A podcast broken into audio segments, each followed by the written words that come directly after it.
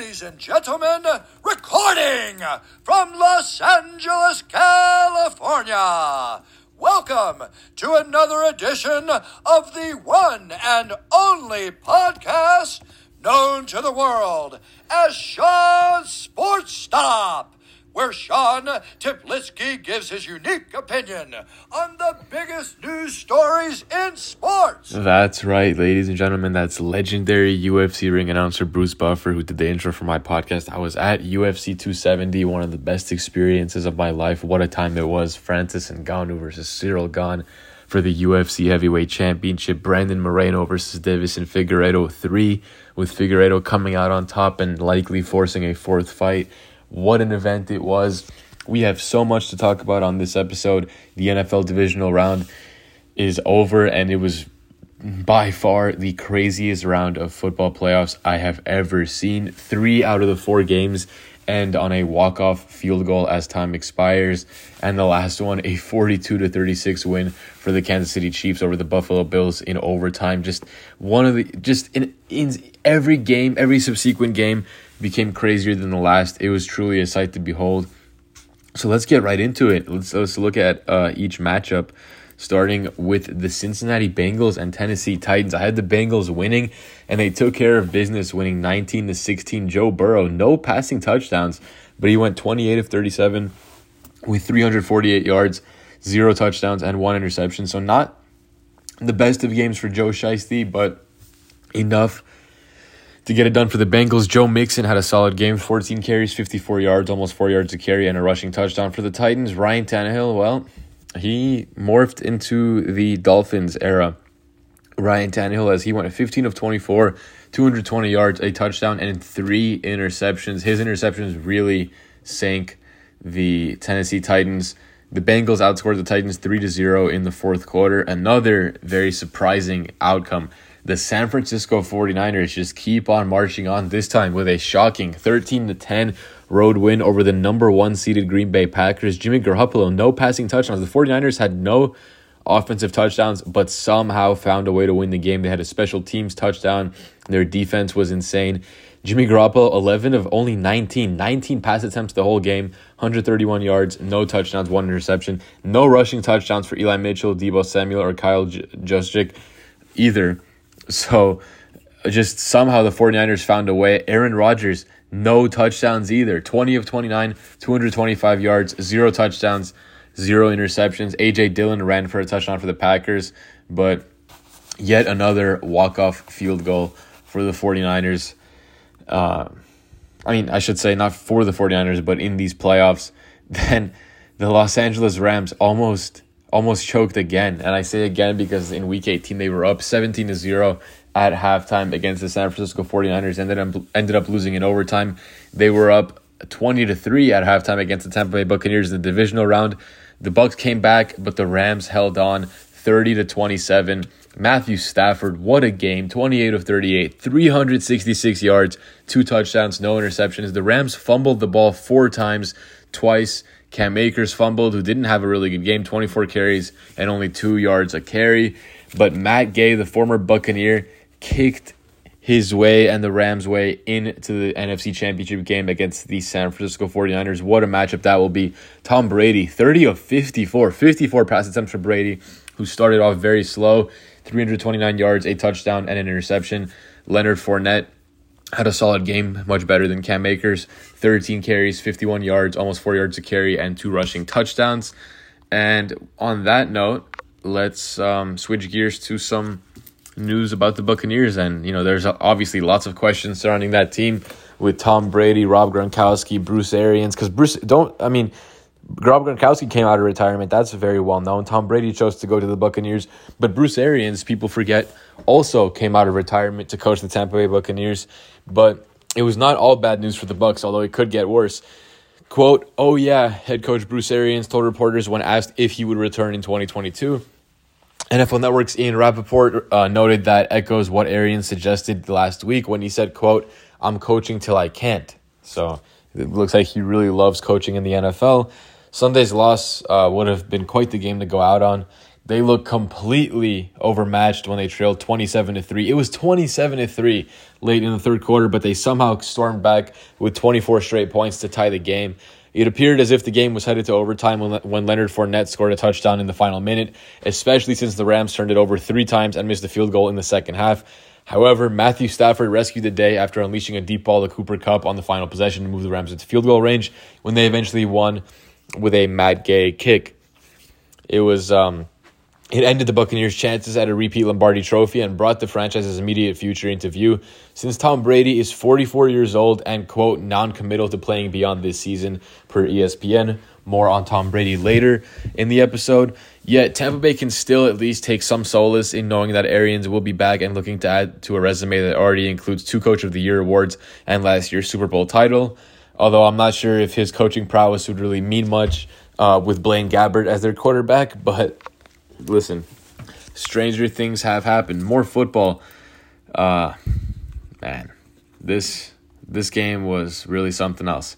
Most quarterbacks would not be holding on to much belief if their teams were trailing by three with 13 seconds left and starting and starting at at uh, their own 25 yard line. But Patrick Mahomes is not most quarterbacks. "Quote: We believe no matter what." The Kansas City Chiefs QB told reporters after Sunday's dramatic 42 to 36 overtime victory over the Buffalo Bills. He continued saying, "If you're not going to go down fighting, then you don't deserve to be here." What a mentality he has. True championship mentality. While the Chiefs were facing long odds, Mahomes hit Ty- Tyreek Hill for 19 yards and Travis Kelce for 25 yards to set up a Harrison Butker field goal that forced overtime. The rest was history as the Chiefs won the coin toss in overtime and scored a touchdown with Kelce hauling it in to send his team to their fourth straight AFC championship game. So according to ESPN stats and info, with 13 seconds left and up 36 to 33, the Bills had a 91% chance to win according to ESPN's win probability, but obviously they did not win. Perhaps the only thing wrong with the game was that Josh Allen and the Bills offense didn't get a chance to counter in overtime thanks to the NFL's rules. More on that later. The ending sequence capped off perhaps one of the greatest games in league history, especially considering the stakes. Kansas City's field goal with fewer than nine minutes remaining in regulation gave them a 26 to 21 lead, and the teams traded touchdowns on the next three possessions to set up the 13 second situation. Uh, it was truly a sight to behold. I mean, Mahomes threw for almost it was 177 yards um, after the two minute warning in the fourth quarter. Truly astounding.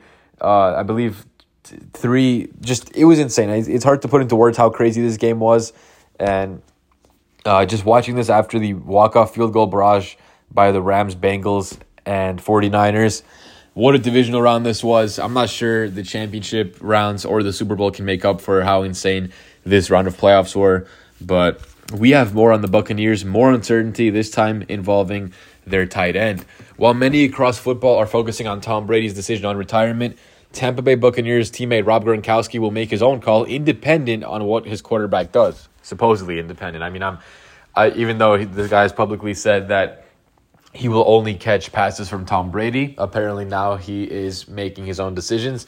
Quote: I'm really going to basically do what's best for myself in terms of the football world. Gronkowski uh, told reporters Monday, "It's going to be a decision based upon based upon of where I'm at in a couple of weeks." So that is the latest on Gronk. Uh, again, I find this a little hard to believe considering the fact that he has publicly said that he will only catch passes passes from Tom Brady, and also that um, the simple fact that he essentially, I mean, I wouldn't say faked his retirement, but he had a very quick retirement to kind of force his way out of New England, and then was kind of immediately traded to the Buccaneers to reunite with Tom Brady. So, with all that considered, I don't think Gronk will play if Brady will not play himself. More football, Josh Allen. I really feel for the guy. If anyone has the right time or the right to complain about the NFL's overtime rules after Sunday's memorable AFC playoff clash, it's Josh Allen. I mean, he put on an absolute show in the fourth quarter. He had nine touchdowns in two games and did not have a chance in overtime to you know give his team a chance. It's sad. It really is sad. But he was not in a complaining mood, saying, "quote The rules are what they are, and I can't complain."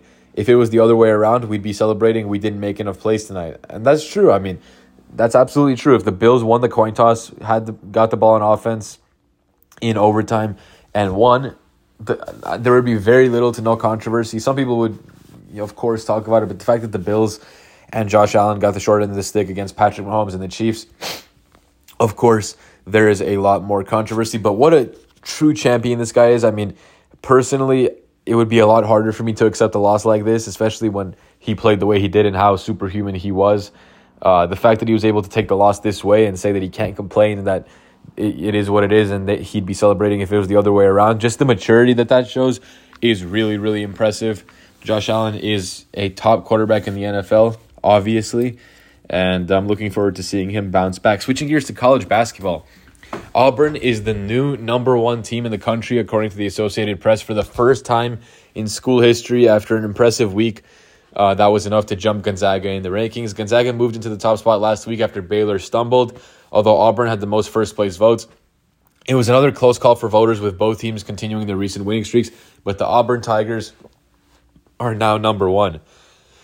There was plenty of drama behind them as well, with Purdue, Duke, and others suffering losses during the week. Here is the top 25 as conference play continues. You have Auburn, Gonzaga, Arizona, Baylor, Kansas, Purdue, UCLA, Houston, Duke, Michigan State, Wisconsin, Kentucky, Texas Tech, Villanova, USC, Ohio State, Providence, Tennessee, LSU, Connecticut, Xavier, Marquette, Iowa State, Illinois, and Davidson at number 25. Gonzaga cruised to a 16 point win over San Francisco in their only game last week, but Auburn faced their toughest test of the year against Kentucky on Saturday. The Tigers were up to the task, though, pulling away late for an 80 to 71 victory to remain undefeated in conference play in the SEC at 7 0. Walker Kessler had 19 points, 7 rebounds, and 2 blocks, but potential number one overall pick Jabari Smith also made his presence known with key plays in the win for Auburn, who are now 18 and 1 on the season. They have won 15 straight games and are clearly a top contender for the national championship. Other elite teams were not able to escape the week without a setback. Purdue fell to number six after a 68 65 loss to rival Indiana, featuring 20 points and four steals from Rob Phinisee off the bench. Duke shockingly fell to Florida State in a 79 78 overtime thriller, despite a dominant showing from Paolo Banchero, who totaled 20 points, 12 rebounds, and 7 assists in the loss. Florida State hit only 30, 35.6% of their field goal attempts, 28% from three, but somehow they got to the free throw line, limited turnovers, and won the rebounding battle, which was enough to take down Duke. They fell to number nine in the latest poll. Michigan State climbed back up to number 10 after an 86 to 74 upset win over Wisconsin. All American candidate Johnny Davis scored 25 for the Badgers, but it was not enough to overcome the team's poor defensive effort. Uh, Wisconsin dropped from 8th to 11th in the rankings following their disappointing home loss. Baylor got back on track after their two losses from last week, earning road wins over West Virginia and Oklahoma. We could see plenty of movement next week as well with top games, including Arizona against UCLA and Kentucky versus Kansas. That UCLA versus Arizona game will be very fun to watch tonight. I'm very I'm very much so looking forward to it. And we got some NBA to talk about. James Harden seems like the soap opera never ends with him.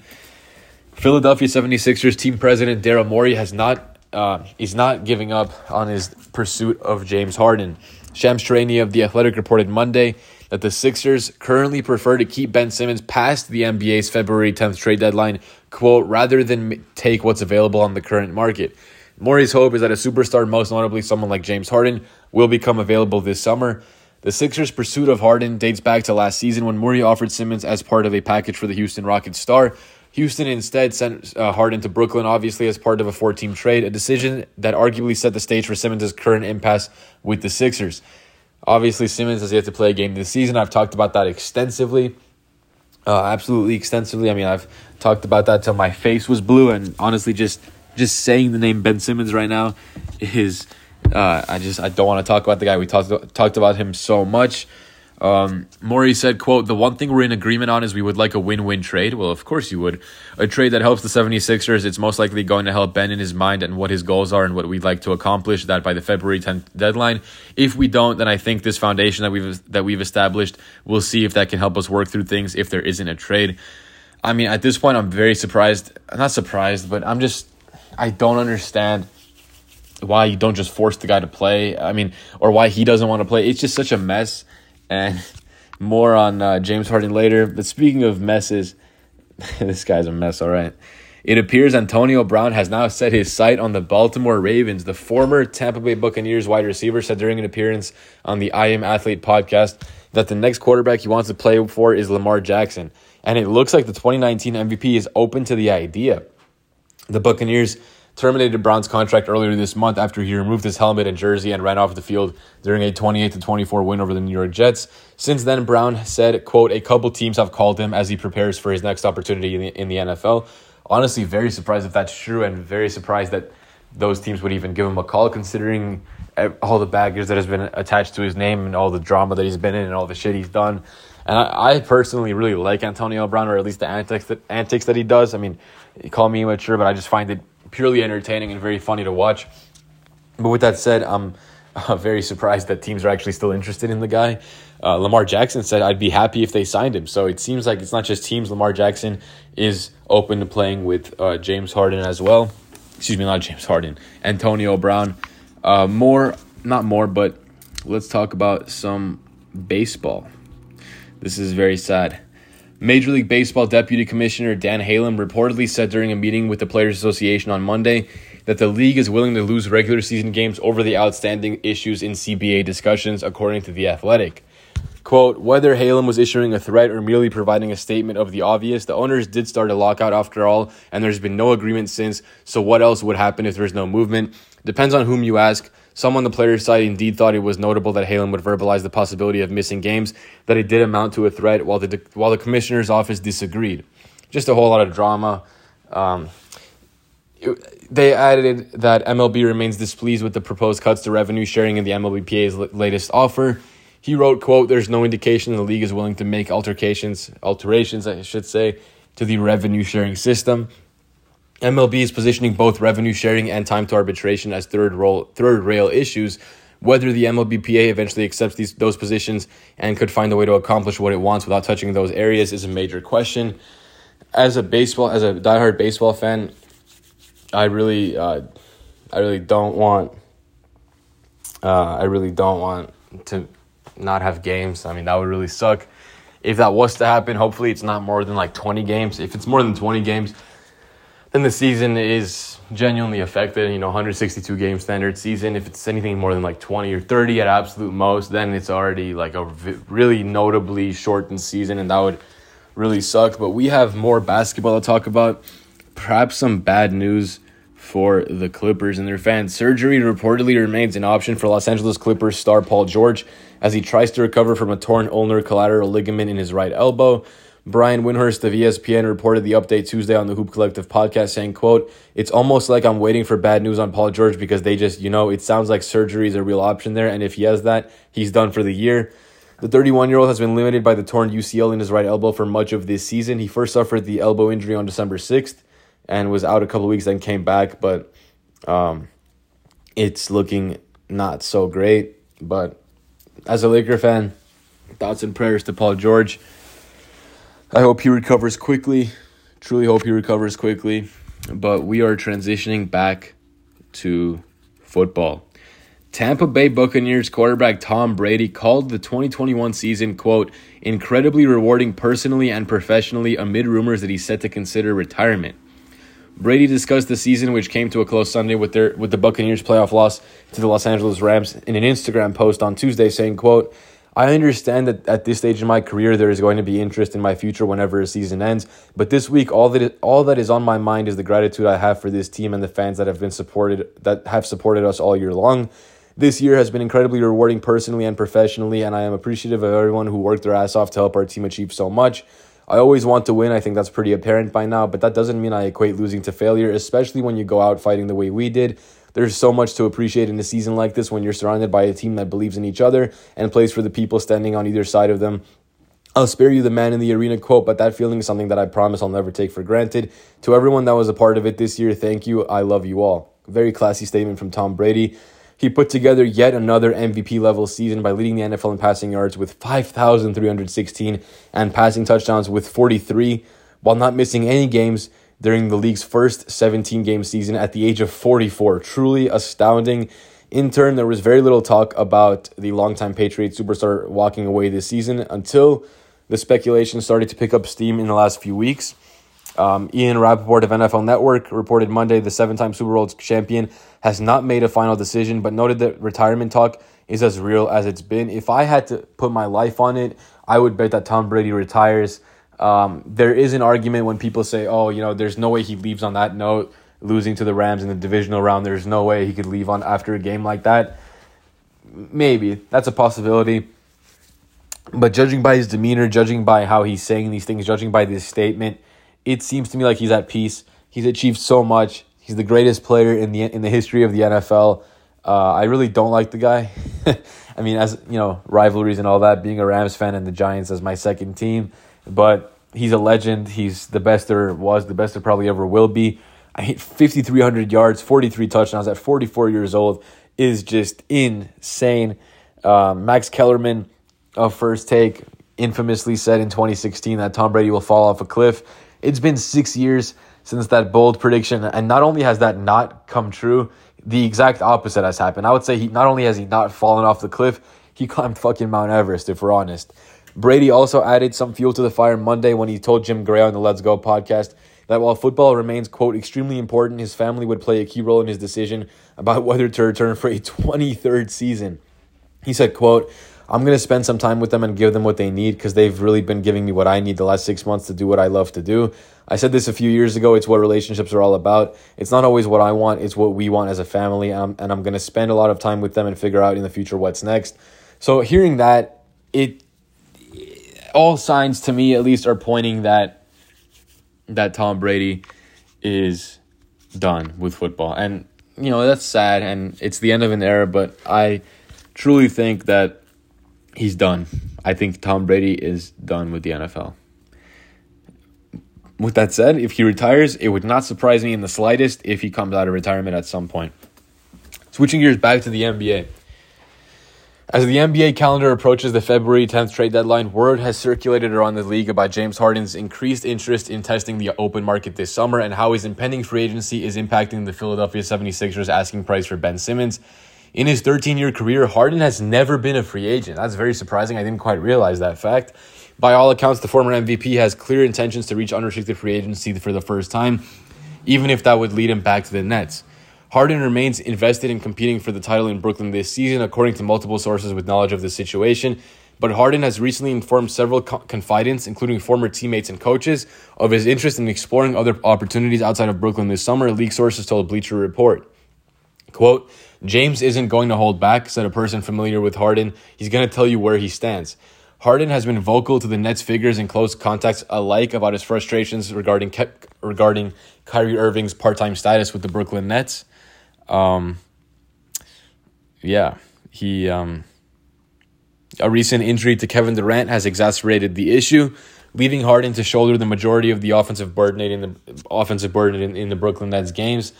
Um, but I'm not really sure why he signed off on the trade if he knew that there would be a possibility of him kind of butting heads with Kyrie or not.